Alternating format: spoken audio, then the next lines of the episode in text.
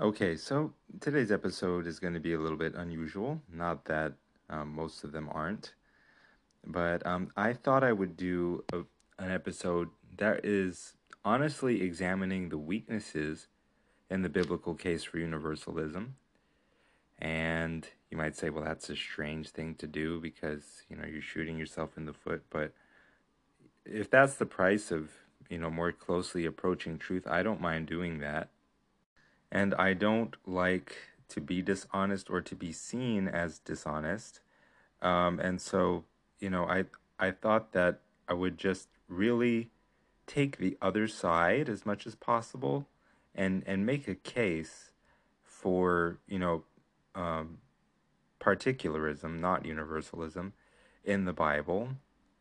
Try to make the case that you know um, whatever the philosophical and theological merits of universalism may be, the Bible simply doesn't give us good reason to believe it, but it does give us good reason to believe that there will be a, a final division between uh, sinners and saved.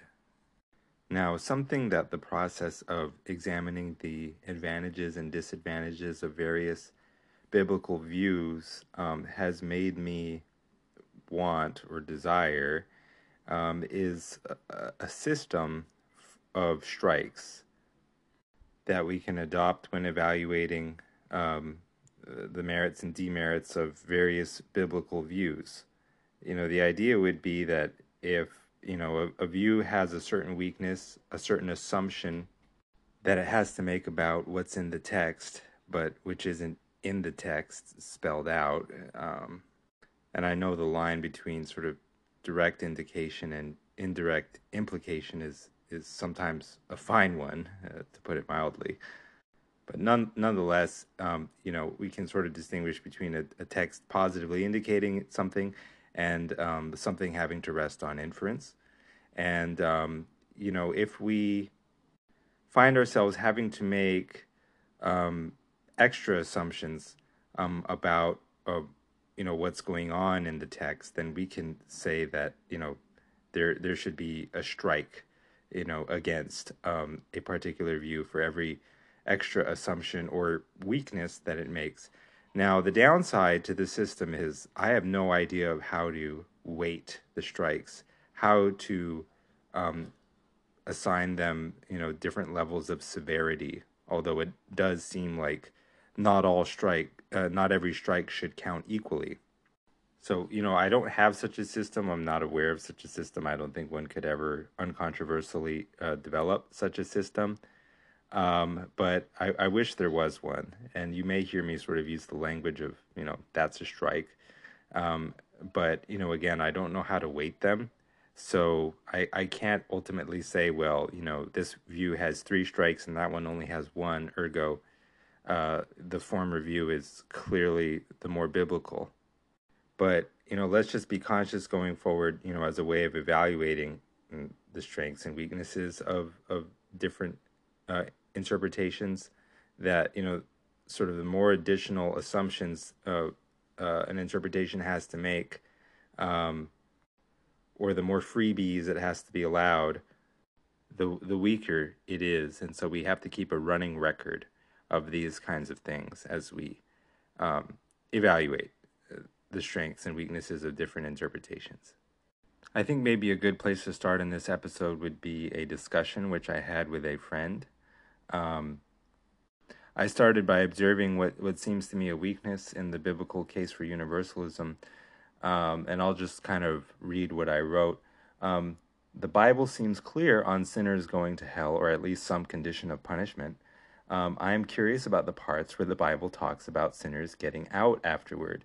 Absent any such indication, it can be more plausibly argued that you know all should not be taken to mean all in those universalist sounding verses that talk about the restoration of all things and the salvation of all men. So, where does the Bible talk like that? Um, it doesn't really clearly say anything like that uh, anywhere. I mean, there are parts where it seems to get close. I believe in Corinthians, Paul talks about, you know, how some will be saved, you know, their good works will be, they will withstand the trial of fire um, and those uh, whose works do not will be saved, but as through fire or by fire. You know, um, and there's other what there's that other verse that Jesus talks about. Every like everyone has to be salted by fire, but salt is good. So you know you get some kind of references here and there to like kind of cleansing fire. Um, you know, but you, there's weaknesses because you know if you talk about Corinthians, um, uh, he's arguably only talking to believers there, and the verse by Jesus, you know, that whole verse is is a little bit unclear. It really, to me, sounds as if they've taken different sayings and kind of mashed them together, but that's not a very high view of Scripture to say that uh, in that verse. But in any case, I'll grant that the meaning of that verse um, uh, everyone must be salted by fire, but salt is good. You know, that's that's that's just a pretty unclear verse. Um, in Peter, First Peter three nineteen, I want to say, you know, you got Jesus talking to the spirits in bondage, um, uh, in the underworld, but you know what exactly that place and who exactly those spirits are, we don't know. Um, there's all different possible interpretations of that. Jesus says, You will not get out until you have paid the last penny. A, is he actually talking about the condition of, you know, afterlife punishment that one finds oneself in? Um, B, is the condition that is attached one which can actually be met, or is it understood that, that you will never be able to pay the last penny? You know, those are open questions. The, some servants will be, be beaten with many blows and some with few. You know, um, David Bentley Hart sarcastically comments that we cannot imagine that that uh, the author of that uh, text uh, was such a precocious mathematician as to expect us to envision greater and lesser infinities. Nonetheless, the question is again, um, does that does that um, refer to the afterlife as such? And also, is it possible that there are different levels of severity, uh, but which are otherwise equally temporally infinite conditions? Um, in the afterlife. You know, that's that's not something that we know for sure. Um, you have the beliefs in the early church um, that you know Jesus went into hell and rescued sinners there, um, including pagan sinners. And the discussion was often uh, not so much over whether this occurs, but who is saved in such a way. Um, a lot of people seem to think Socrates was saved like that.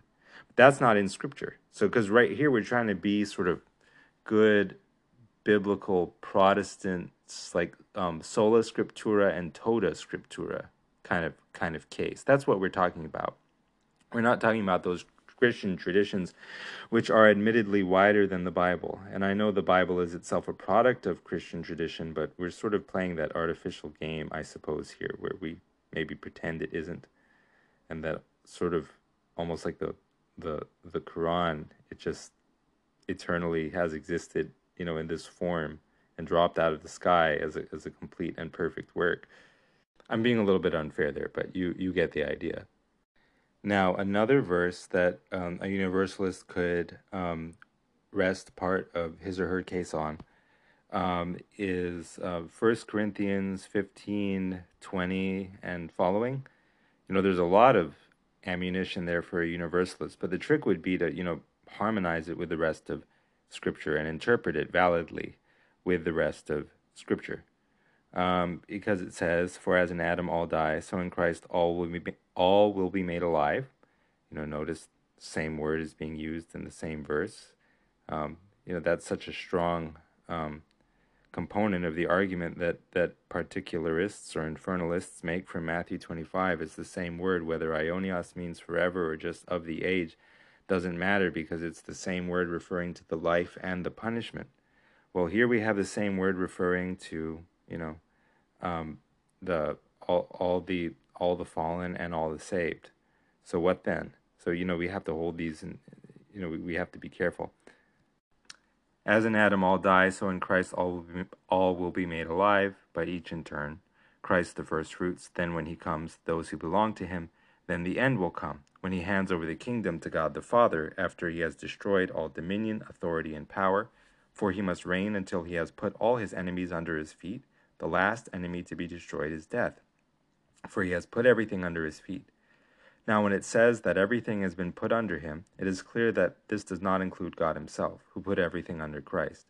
When he has done this, then the Son himself will be made subject to him, who put everything under him, so that God may be all in all. So this seems to speak of almost two, uh, I don't know, inflection points.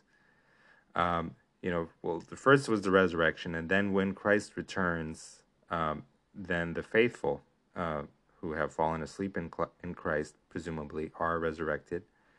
And then um, they reign, and then um, the end comes, whereafter God is all in all. What does it mean to be all in all? You know, annihilationists would say that um, all existing things, um, you know, obey the will of God and, and glorify Him and so on. Um, the problem is that it says uh, Christ must reign until, you know, every enemy is defeated, the last of which is death, you know, then comes the end and God is all in all.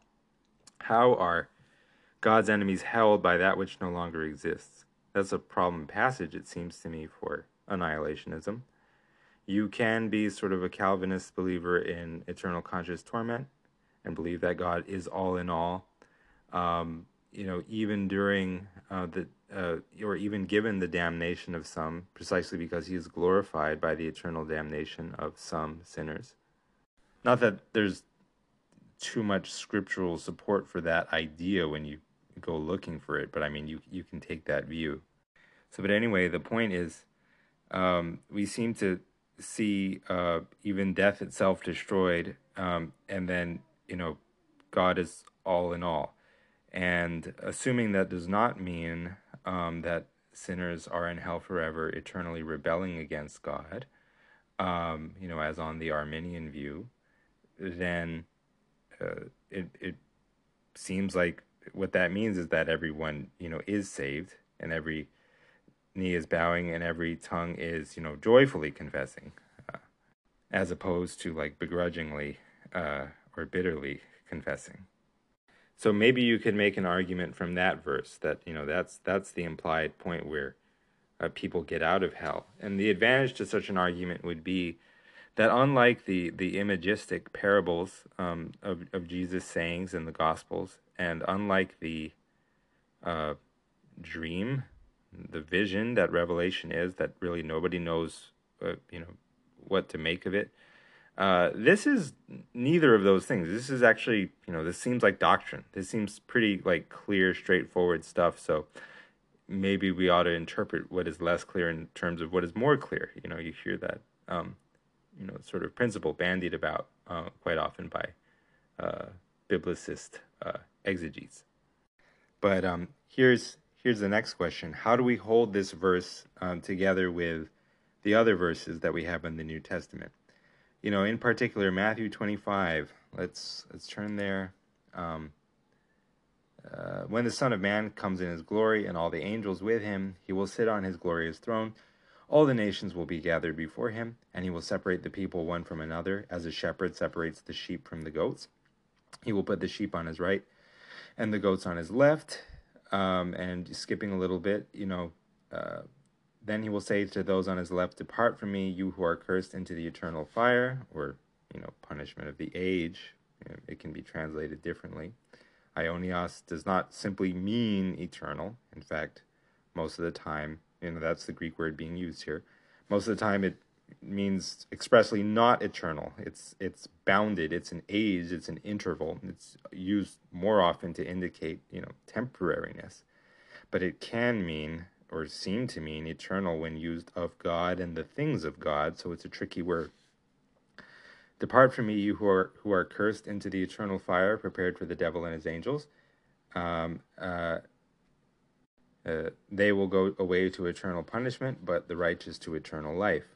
So the first question I have about you know these verses in connection with First Corinthians is which um, sort of judgment point is that? Um, you know, because it says when the Son of Man returns in His glory, this is going to happen. It sounds more or less immediate, but maybe not. Um, you know, but each in turn Christ the first fruits, then when he comes, those who belong to him. So is that the Matthew 25 moment, or is it um, is it the end? Then the end will come when he hands over the kingdom to God the Father after he has destroyed all dominion, authority, and power. One can make a credible argument, you know, for it for it being the the second point, even though it doesn't really happen sort of immediately afterward. I mean, maybe it happens.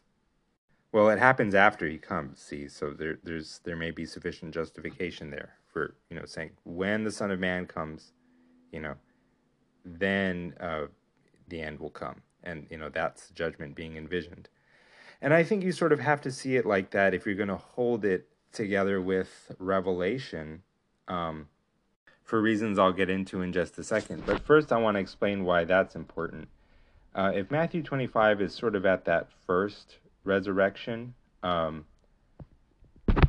then you can say, well, you know, the punishment of the age um, lasts only as long as that first age, you know, the sort of the age in between um, Christ's coming and the end. It's not the age of ages that happens you know, after the end. Although, you know, the period after the end is often described as the age of ages, so it's not really like there's simply one age. It's an age of ages. So, you know, maybe we should be careful about that. I don't know. But um, uh, I think if we're trying to hold all these verses, uh, we're trying to hold First Corinthians 15 and Matthew 25 uh, together with uh, Revelation, we have to say Matthew 25 is a judgment occurring sort of at the at the second point, at the end, the second death, if you like, because Revelation 20 describes the first death in the following way, or the first resurrection. Um, I saw thrones on which were seated those who had been given authority to judge, and I saw the souls of those who had been beheaded because of their testimony about Jesus and because of the word of God. They had not worshipped the beast or its image, and had not received its mark on their foreheads or their hands. They came to life and reigned with Christ a thousand years. The rest of the dead did not come to life until the thousand years were ended. This is the first resurrection. So, based on that, one, one thinks that, you know, this isn't the Matthew 25 moment. Even though the way that is worded, you know, the Matthew 25, you know, when the Son of Man comes in his glory, it might give give you the impression that it happens more or less immediately thereafter. Um, that might not be the case. It might happen afterward, and as a, as a result of that condition of his return being fulfilled, but it, it might not be immediately afterward. If we're holding it together with you know First Corinthians and Revelation. So what follows if we if we view you know the judgment described in Matthew 25 um, as applying to the end. Well, you, you know, then we could more plausibly argue as a particularist that you know the even if you translate it as the life of the age and the punishment of the age that age is like the age of ages it truly does not end so there absent any indication of people like getting out of hell um, you know um, the universalist assumption that despite um, you know people entering into um, a punishment of the age of ages um, they get out you know after the punishment has done its uh, corrective work. You know we have to count that as a strike against universalism because because nowhere does it say that people you know get out of that condition. You could argue perhaps it's implied by god's love that you know that punishment is corrective rather than retributive rather than infinite despite you know the transgression being finite.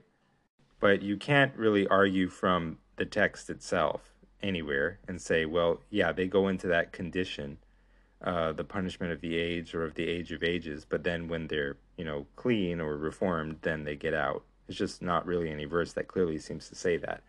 Of the final judgment or the second death and you know, the the most vivid sort of portrayals we get of that are in Revelation. The problem with Revelation is that I see, I almost want to split the analysis of you know, whose interpretation of the Bible works better, you know, particularists versus universalists, into two conditions. One where we include revelation and one where we don't. And you might say well why on earth would we exclude revelation?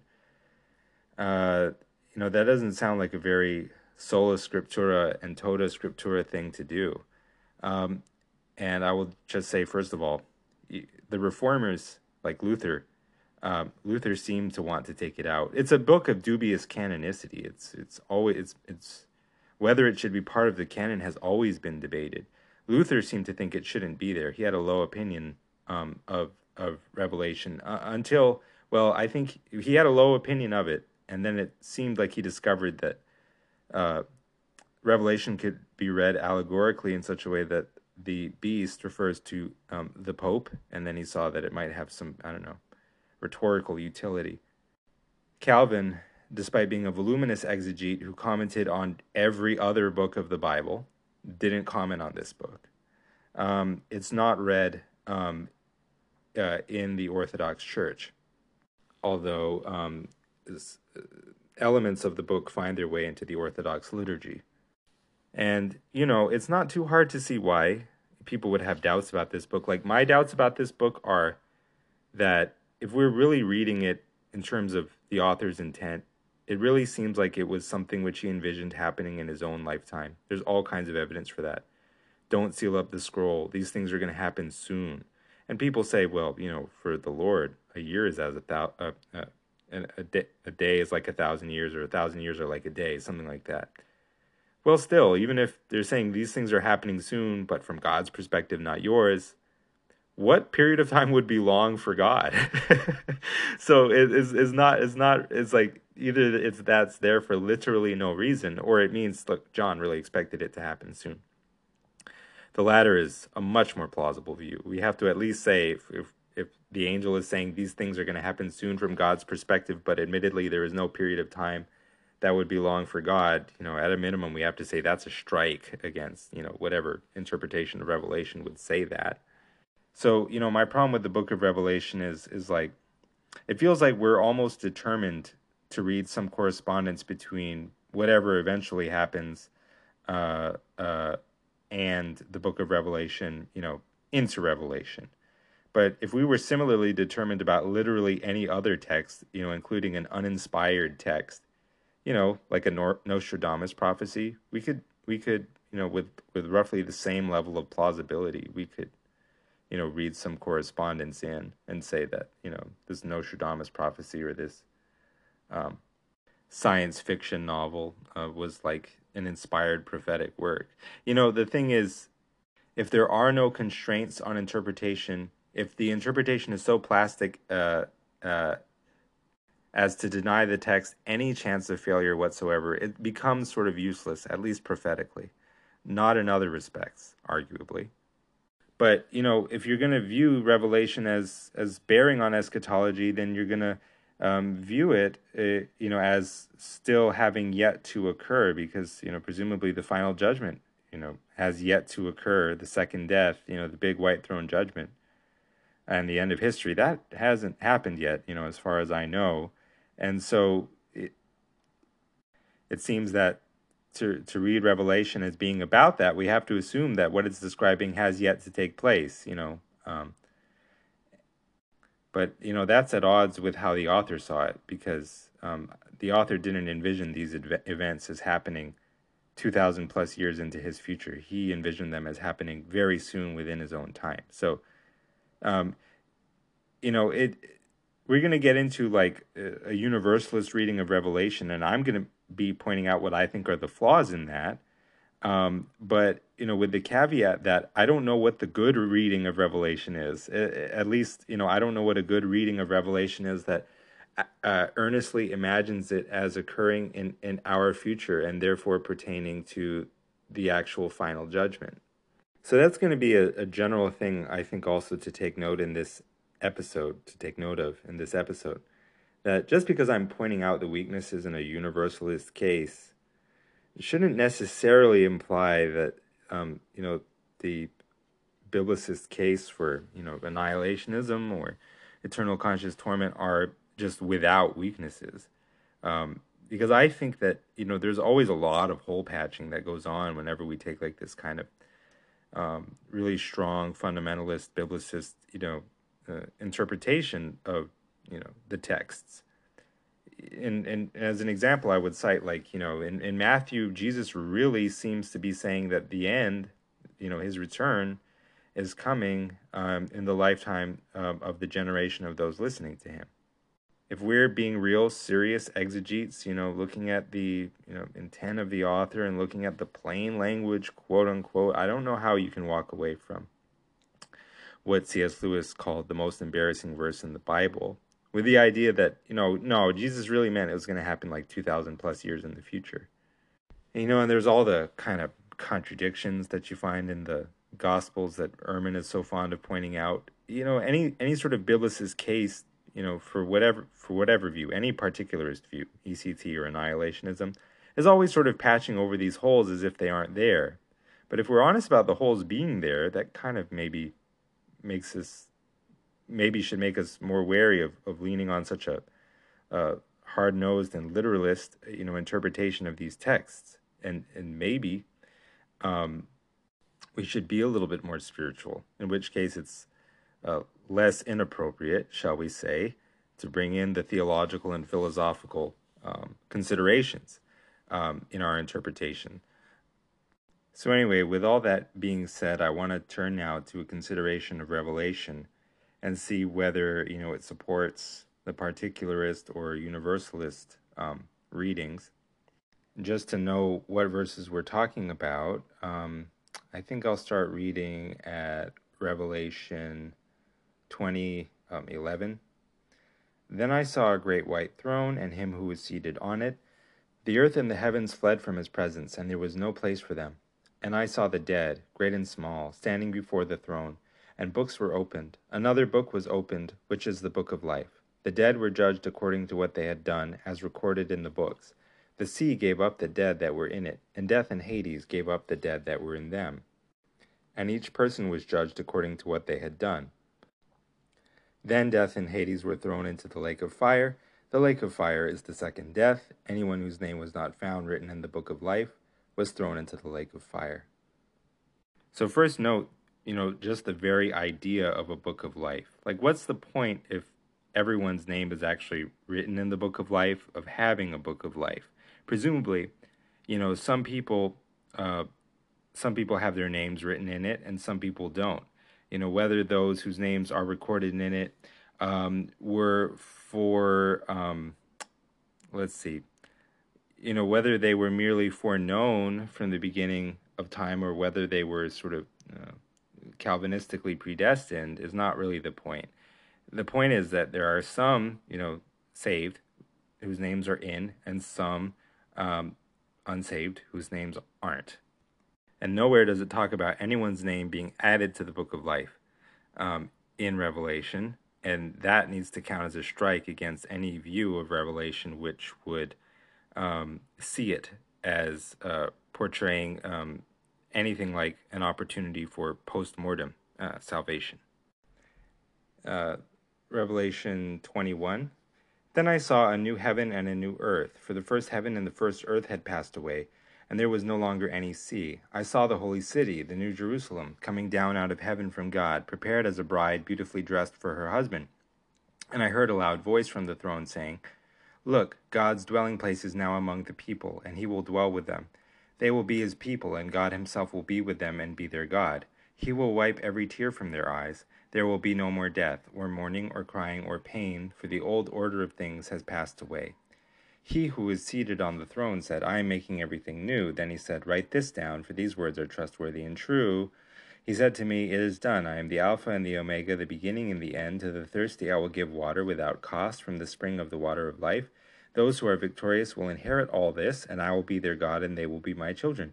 But the cowardly, the unbelieving, the vile, the murderers, the sexually immoral, those who practice magic arts, the idolaters, and all liars, they will be consigned to the fiery lake of burning sulfur. This is the second death.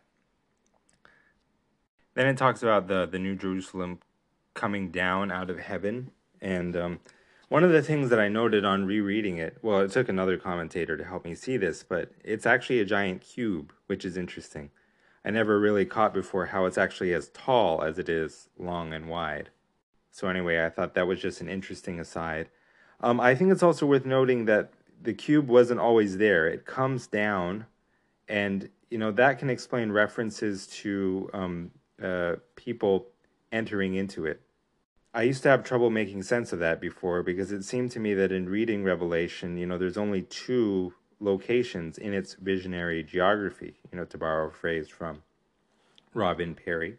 You know, there's inside the the New Jerusalem, uh, you know, i.e., the condition of being saved, and there's outside, i.e., the condition of being a dog, an idolater, a practitioner of magic arts, etc. But then later on, it talks about how um, you know the kings and the nations enter into the New Jerusalem, despite the fact that you know every previous mention of the kings and nations has been negative. A, and B, it's understood from the text that um, you know no nothing impure can enter the city, uh, and the condition of entry is that one washes one's robe, one one's robes in the blood of the Lamb, and so um, even if one does not assume, it's it used to seem to me that even if one does not assume that the kings and nations are you know redeemed from you know the the bad people that they used to be um, and are now good because they sort of took some post mortem opportunity to repent and wash their robes in the blood of the Lamb. Even if you don't assume that and you just assume, well, they just sort of appeared out of nowhere. The question is, where's this third zone in the in the visionary geography of this text? You know, because it seems to be pretty binary and restrictive. There's in the city and there's out the city. You know, there's saved and there's not saved. There's not this third zone where people can come in despite not being in the lake of fire. But then I realized, you know, like we we have a description of the cube coming down. And so presumably like the entry of people into the cube sort of refers to, you know, the point in time at which, you know, they they enter the cube after it, you know, comes down from heaven because it wasn't always there. It, it has to be entered at some point. And then the only assumption that one need make is that the kings and nations that enter the cube are just good Christian kings and nations, despite the fact that, well, every previous mention of kings and nations in the text is is negative. So that's that's a strike, but um, it's not too implausible, and and and that's um, that's been a, a common reading of of of Revelation, I, I think, to, think that the, the nations that walk in the light of the New Jerusalem and um, the kings um, who enter in um, are just, you know, uh, Christian kings and nations now. So, anyway, what's the universalist reading of this text? I'm borrowing heavily from Robin Parry here. Um, let me just read a little bit from Revelation 22. Then the angel showed me the river of the water of life, as clear as crystal, flowing from the throne of God and of the Lamb, down the middle of the great street of the city. On each side of the river stood the tree of life, bearing twelve crops of fruit, yielding its fruit every month. And the leaves of the tree are for the healing of the nations. So again, you know, Parry looks at the nations because, you know, previously every mention of them has been sort of negative, that these these are people who were formerly on the outs, but now they're redeemed and being healed by the leaves of the tree. Um, with you know, by making an assumption which you know is admittedly not indicated in the text, one could say, well, no, those nations are just Christian nations. Um, they came into being sort of during that first chiliastic um, uh, reign. Um, you know, when when Christ returned and the saints were resurrected um, that's when the kings and nations, the good ones, sort of came into existence, perhaps, and they were not thrown into the lake of fire, presumably uh, during the uh, the you know the the big final judgment, the second death. So anyway, you know, different views. Um, no longer will there be any curse. The throne of God and of the Lamb will be in the city, and his servants will serve him. They will see his face, and his name will be on their foreheads. Uh, there will be no more night. They will not need the light of a lamp or the light of the sun, for the Lord God will give them light, and they will reign forever and ever. And it also talks about the gates never being shut. And then we can jump ahead to verse 12 um, or verse 14. Uh, Blessed are those who wash their robes. The, the implied speaker is Jesus. Um, that they may have the right to the tree of life and may go through the gates into the city. Outside are the dogs, those who practice magic arts, the sexually immoral, the murderers, the idolaters, and everyone who loves and practices falsehood.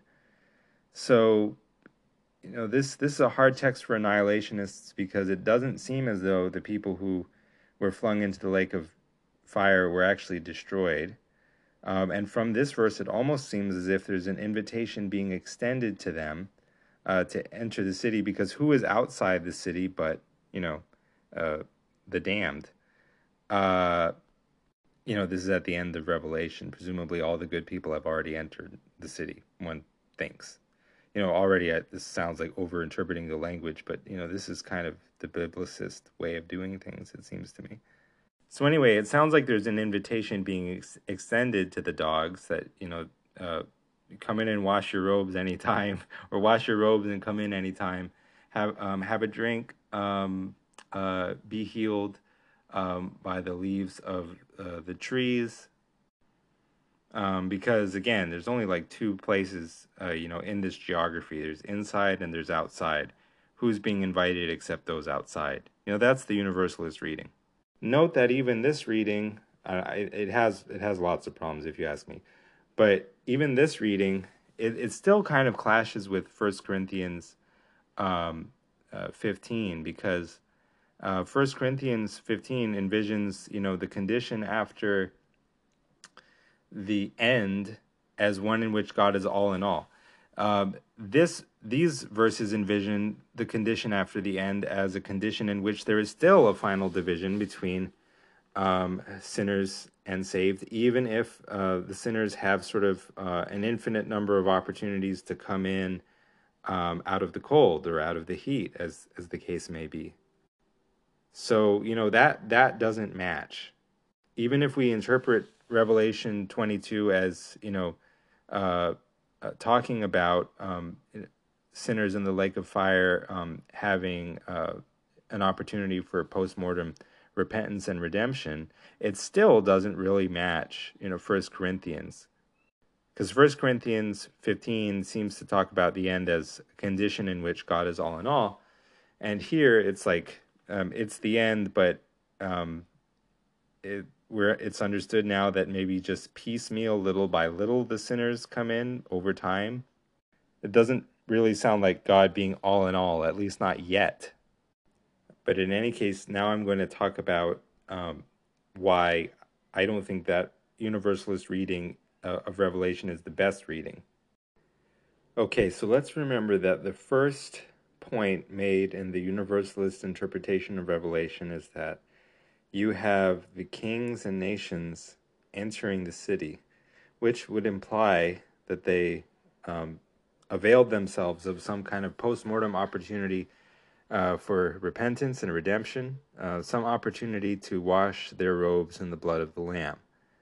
Now, I would argue that the reason you have the reference to kings and nations entering the city is that the city wasn't always there. It came down out of the sky, and so at some point they had to enter it. Now, granted, every previous mention of them does seem to be negative, so it is kind of um reading something into the text to to say now that well the, the kings and nations who enter the city um, are actually good Christian kings and nations, but sort of that's the only um, strike that I need to incur against this view, uh, I think it'll be smooth sailing from there. In Revelation 22, um, if we read the whole thing, uh, well, if we if we read a little bit more, starting from verse 6, 22 6, the angel said to me, the, These words are trustworthy and true. The Lord, the God who inspires the prophets, sent his angel to show his servants the things that must soon take place. Look, I am coming soon. Blessed is the one who keeps the words of the prophecy written in this scroll. I, John, am the one who heard and saw these things, and when I had heard and seen them, I fell down to worship at the feet of the angel who had been showing them to me. But he said to me, Don't do that. I am a fellow servant with you, and with your fellow prophets, and with all who keep the words of this scroll. Worship God. Then he told me, Do not seal up the words of the prophecy of this scroll, because the time is near. Let the one who does wrong continue to do wrong. Let the vile person continue to be vile. Let the one who does right continue to do right. And let the holy person continue to be holy. And I will admit those words sound a little bit Calvinist. For a uh, consistent interpretation of Revelation, I think one could do worse than a Calvinist um, uh, eternal conscious torment. Um, uh, view. Look, I am coming soon. My reward is with me, and I will give to each person according to what they have done. I am the Alpha and the Omega, the first and the last, the beginning and the end. Blessed are those who wash their robes, that they may have the right to the tree of life and may go, go through the gates into the city. Outside are the dogs, those who practice magic arts, the sexually immoral, the murderers, the idolaters, and everyone who loves and practices falsehood. Now, it seems to me that from uh, 22 8, um, I, John, am the one who heard and saw these things, and when I had heard and seen them, I fell down to worship at the feet of the angel who had been showing them to me had been showing suggests i mean i'm granted i'm reading it in the niv i don't know exactly what the greek says but it had been showing them to me sounds like the vision is over. Sounds, sounds like these things are no longer being shown. The dogs outside the city the sinners are presumably no longer around to hear the invitation that is extended. It sounds to me like the invitation is extended to believers hearing or reading the book of Revelation, you know, in their present moment in time. I used to be confused by the reference um, to entering the city because I thought it's like, again, it's like the only people who could plausibly do that are the people outside the city, you know, the sinners. Um, but uh, so I thought maybe it's issuing some kind of weird invitation um, to enter, like through time rather than through space. But you know now i see like well maybe it's referring to like you know the moment when that cube comes down out of the sky it's like you'll either be able to enter it or not. Um, and so you know do these things now keep being good unless you're bad in which case keep being bad. But you know keep keep being good so that you can um, you know a- enter in the city when it when it arrives I would also note that nowhere in the book of Revelation, or even in the entire Bible, as far as I know, do you ever see references to books being uh, to, to names being added to the book of life. You see references to them being blotted out, but never to their being added. If it was like a truly sort of Calvinistic book of life, one imagines that names would neither be added nor blotted out, but that that may be a separate matter. So, for what it's worth, I, I think this particularist reading of Revelation is more plausible. Um, that being said, I don't want to give the impression that, like, you know, the universalist reading is wrong because there's a good reading of Revelation and, you know, that one is right. It's not clear to me that my own reading is actually right because, again, I want my reading to be about our future in which, you know, the final judgment takes place. It takes place in our future because it hasn't happened yet. I want I want all this stuff to be happening in our future. Notice all the stuff that I just read too in the in the same verses that this is all going to happen soon. Oh, did I mention it's going to happen soon? It's happening really really soon, guys. Don't roll up the scroll. It's happening soon. What what whatever happened to that? Um, and if I'm just going to ignore that and still continue to read it as if it were some kind of literalist uh, uh, you know, movie film description of you know what's going to happen in the future, it seems like you know that that there's kind of a problem there. And maybe that reading still isn't as bad as the Universalist one, but it's still bad enough that it makes me think that it's not the right one. So, what is the right one? Maybe it's an idealist and totally spiritualized interpretation of Revelation. And, you know, um, if we're taking a totally spiritualized approach to this text, it, it seems to be, uh, you know, lower resolution, and it seems like uh, it, it, we can't use it to confidently rule on, you know, eschatological disputes or questions.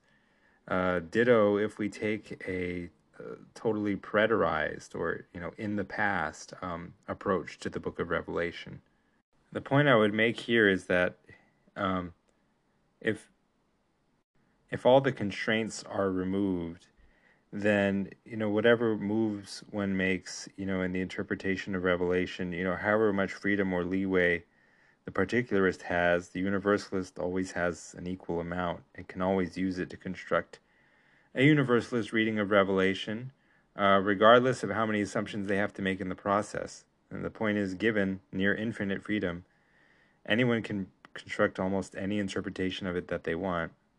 So, anyway, in conclusion, I don't really know what to make of the book of Revelation. I find it hard to see it as being about um, the final judgment unless we allow that it was simply wrong in a few respects. But then, if it was wrong in those respects, what other respects could it be wrong about? Uh, you know. But see, if it's not about the final judgment, I don't know what it is about. Again, universalist readings of Revelation are bad. It's like, okay, I, I can agree with that, but I would like to see a good reading of that book partial preterists often imagine that they have, you know, good principled readings of Revelation. Like it, it started, you know, it has it started soon after John wrote the book, but it's still underway.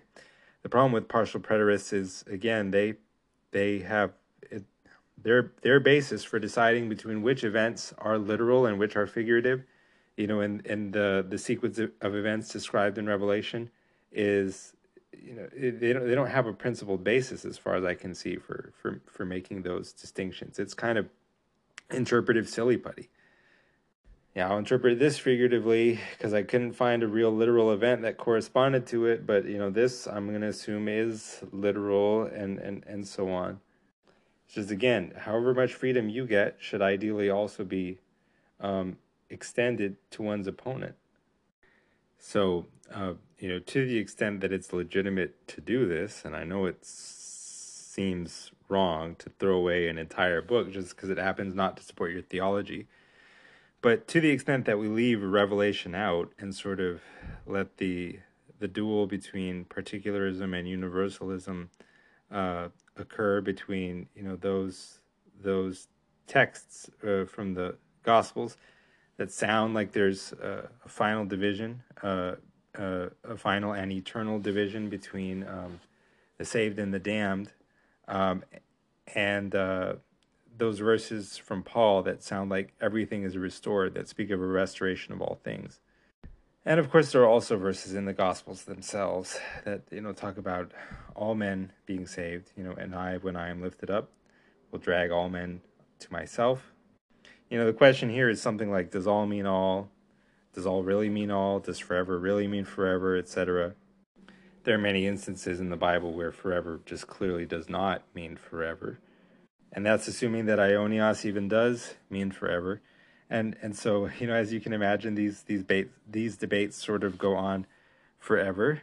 Um, you know, there are also verses from Paul that don't sound universalistic. Um, I want to say, what is it, Second Thessalonians uh, uh, verse 9, chapter 1, verse 9, um, where Paul talks about, uh, you know, when Jesus returns, sinners are going to be punished uh, with, with aionios. Did he say destruction or punishment? I don't even remember the Greek word. Um, well, again, the question there is are, are we talking about that that age between when Jesus returns and the end, or are we talking about the age after the end? I don't know. Because the, because the word is not eternal destruction or punishment, it's aionios, uh, uh, punishment or destruction. Let's look it up. Hold on. Olethron aeonion is of destruction eternal. So that's a strong word. Still, though, it's not totally incompatible with um, universalist interpretations, you know, as it isn't incompatible with, you know, eternal conscious torment interpretations in this connection, let's let's read this quotation from uh, from David Bentley Hart.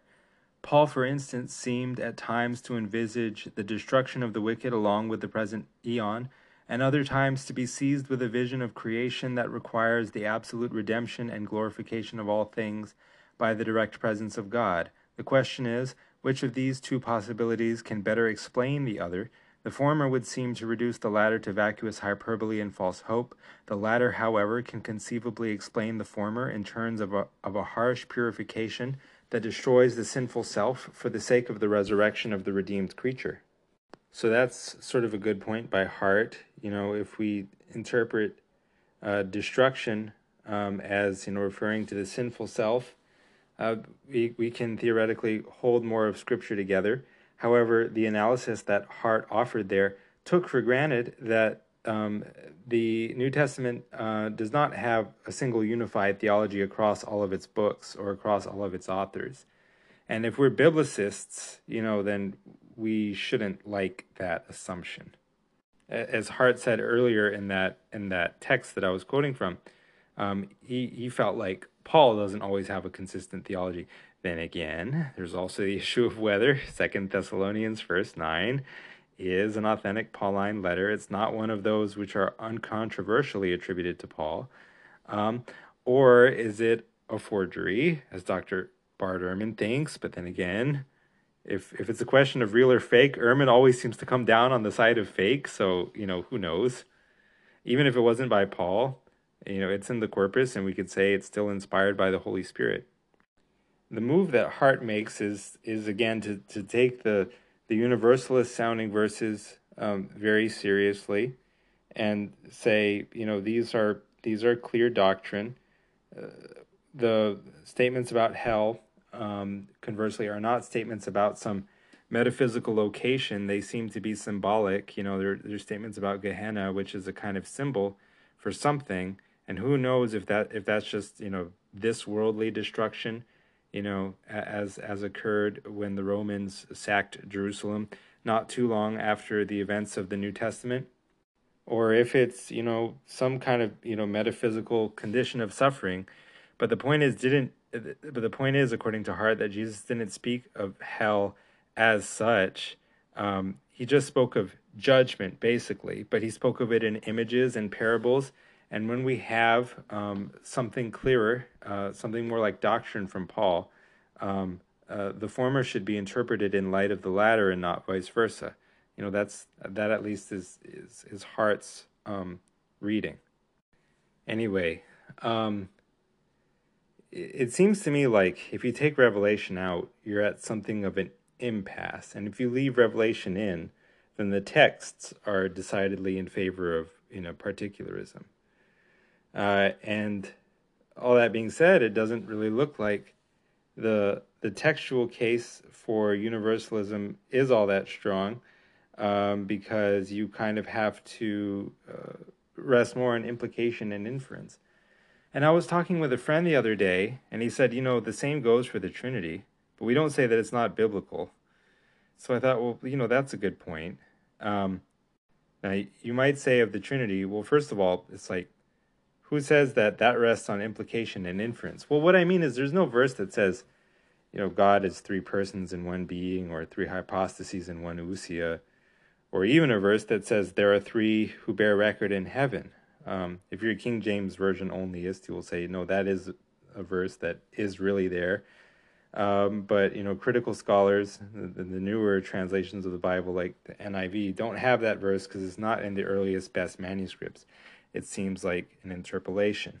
So the point is, the Trinity, we don't say it's unbiblical, but it is a construction and a bunch of inferences from verses in the Bible, rather than um, something which proceeds from like one or two clear verses. I have a friend um, who is a biblical Unitarian, and if I use this argument on him, he's not going to be very convinced because he's going to say, well, you know what? I, I don't believe in the Trinity precisely because I, I don't think you can really clearly read it out of the Bible. But my friend is also an, uh, an annihilationist or conditionalist. And as far as I know, you know, he has to, that means, okay, I can't use the Trinity analogy with him, but he still has to deal with Revelation. Um, I don't quite know uh, how an annihilationist would respond to it. I've seen some responses. Um, the point is, you know, whatever they do, they're going to end up with some strikes. And as far as I know, I'm in a similar boat. Uh, you know, it's like I think the case would be better if Revelation were not around, uh, but it is. Um, and then, you know, I guess we take the debate from there. So, you know, I don't, I don't really know what to do. But you know, the the point that my friend was making is that there's a lot at stake, you know, in terms of God's goodness. Um, you know, we say He's all in all. If if what we mean is that He, you know, has you know, condemned some to eternal fire and has glorified himself thereby. That doesn't really sound like God is love anymore. Um, even, you know, having just destroyed them eternally, um, I mean, I would say that sounds a little disproportionate to, um, you know, the magnitude of the transgressions that they incurred.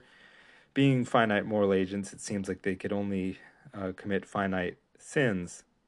I know people are fond of that argument that, you know, God's holiness is infinite and therefore any sin against him is infinite, but that seems to totally neglect the whole dimension of uh, to what extent ignorance is exculpatory.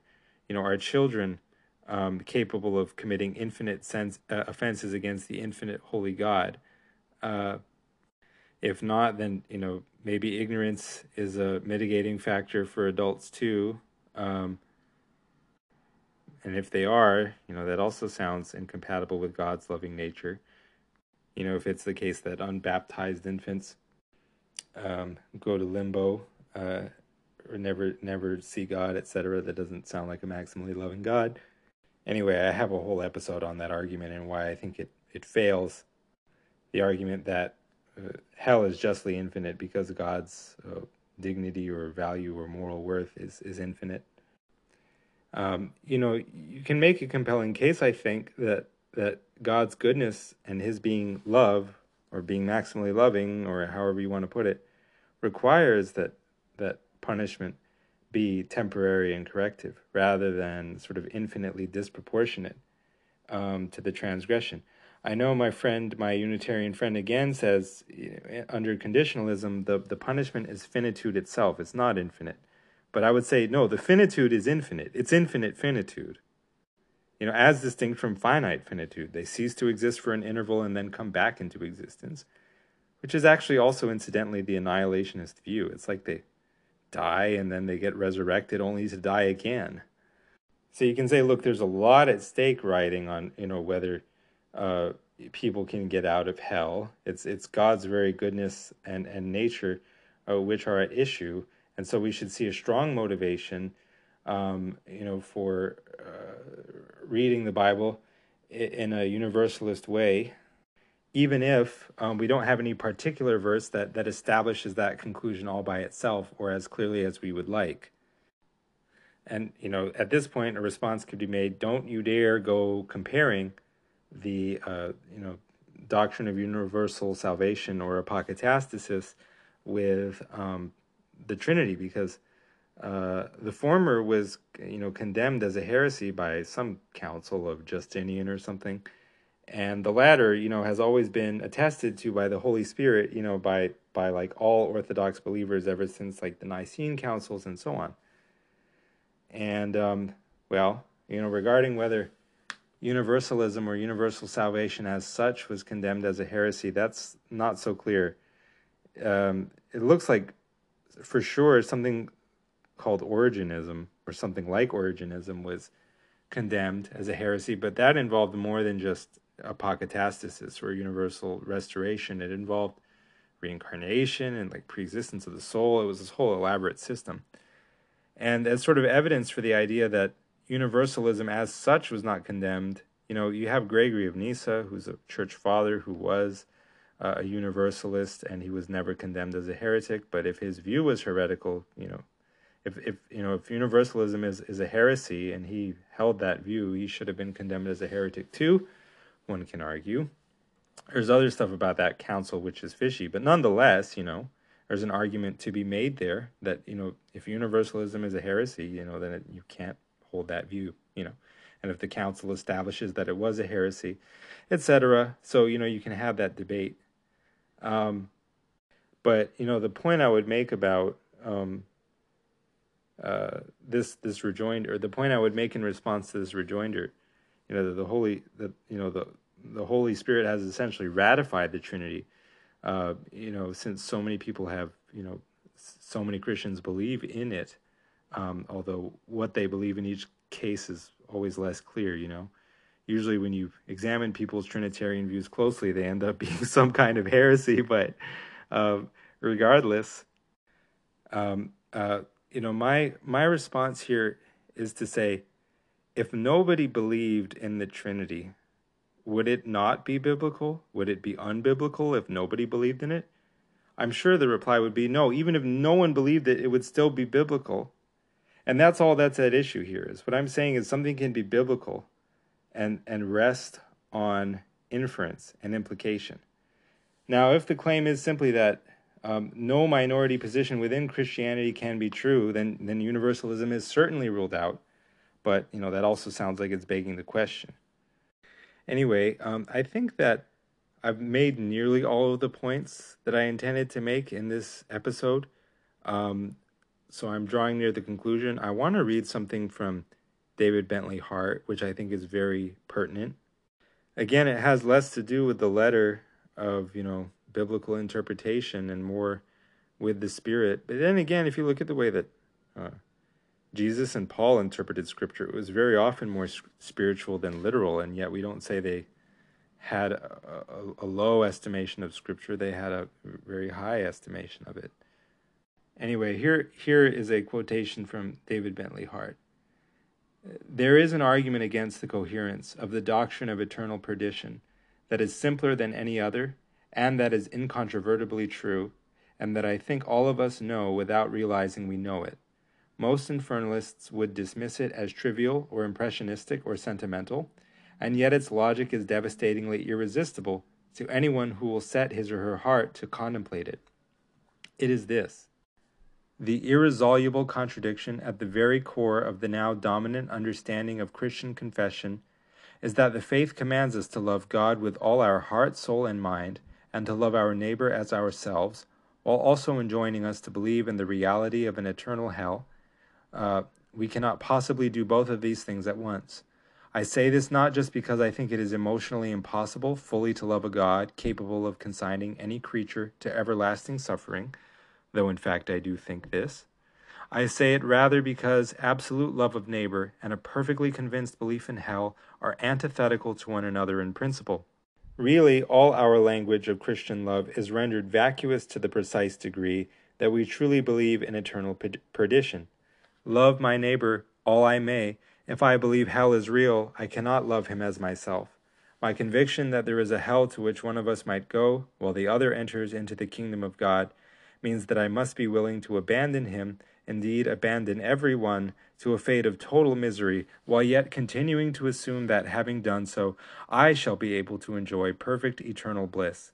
Indeed, I must proleptically already have abandoned him to endless pain without hesitation or regret. I must, must preserve a place in my heart, and that the deepest and most enduring part, where I have already turned away from him with a callous self interest so vast as to be indistinguishable from perfect malevolence. Every soul for itself in the end. The ethos of the kingdom is the same as the ethos of hell. The very thought tempts one to suppose that Nietzsche was right, and that Christianity's talk of charity and selfless love and compassion is often a particularly squalid and pusillanimous charade, dissembling a deep and abiding ressentiment and vengefulness. As I say, the committed infernalist will wave the argument off impatiently, but I think an honest interrogation of our consciences, if we allow ourselves to risk it, tells us that this is a contradiction that cannot be conjured away with yet another exercise in specious reasoning and bad dialectics. Think. Can we truly love any person, let alone love that person as ourselves, if we are obliged, as the price and proof of our faith, to contemplate that person consigned to eternal suffering, while we ourselves possess imperturbable, unclouded, unconditional, and everlasting happiness? Only a fool would believe it, but the dominant picture of Christian faith demands that we believe it, and so demands that we become fools. It demands that we ignore the contradiction altogether.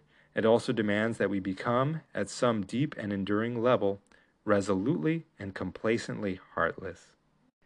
So, I mean, that's pretty, pretty, pretty strong. I would ask, you know, who wins the, or what wins the, the letter or, or the spirit? And yeah, maybe, maybe that's, that's just, that's just the note that I'll end on. Thank you very much for listening, and I'll see you next time.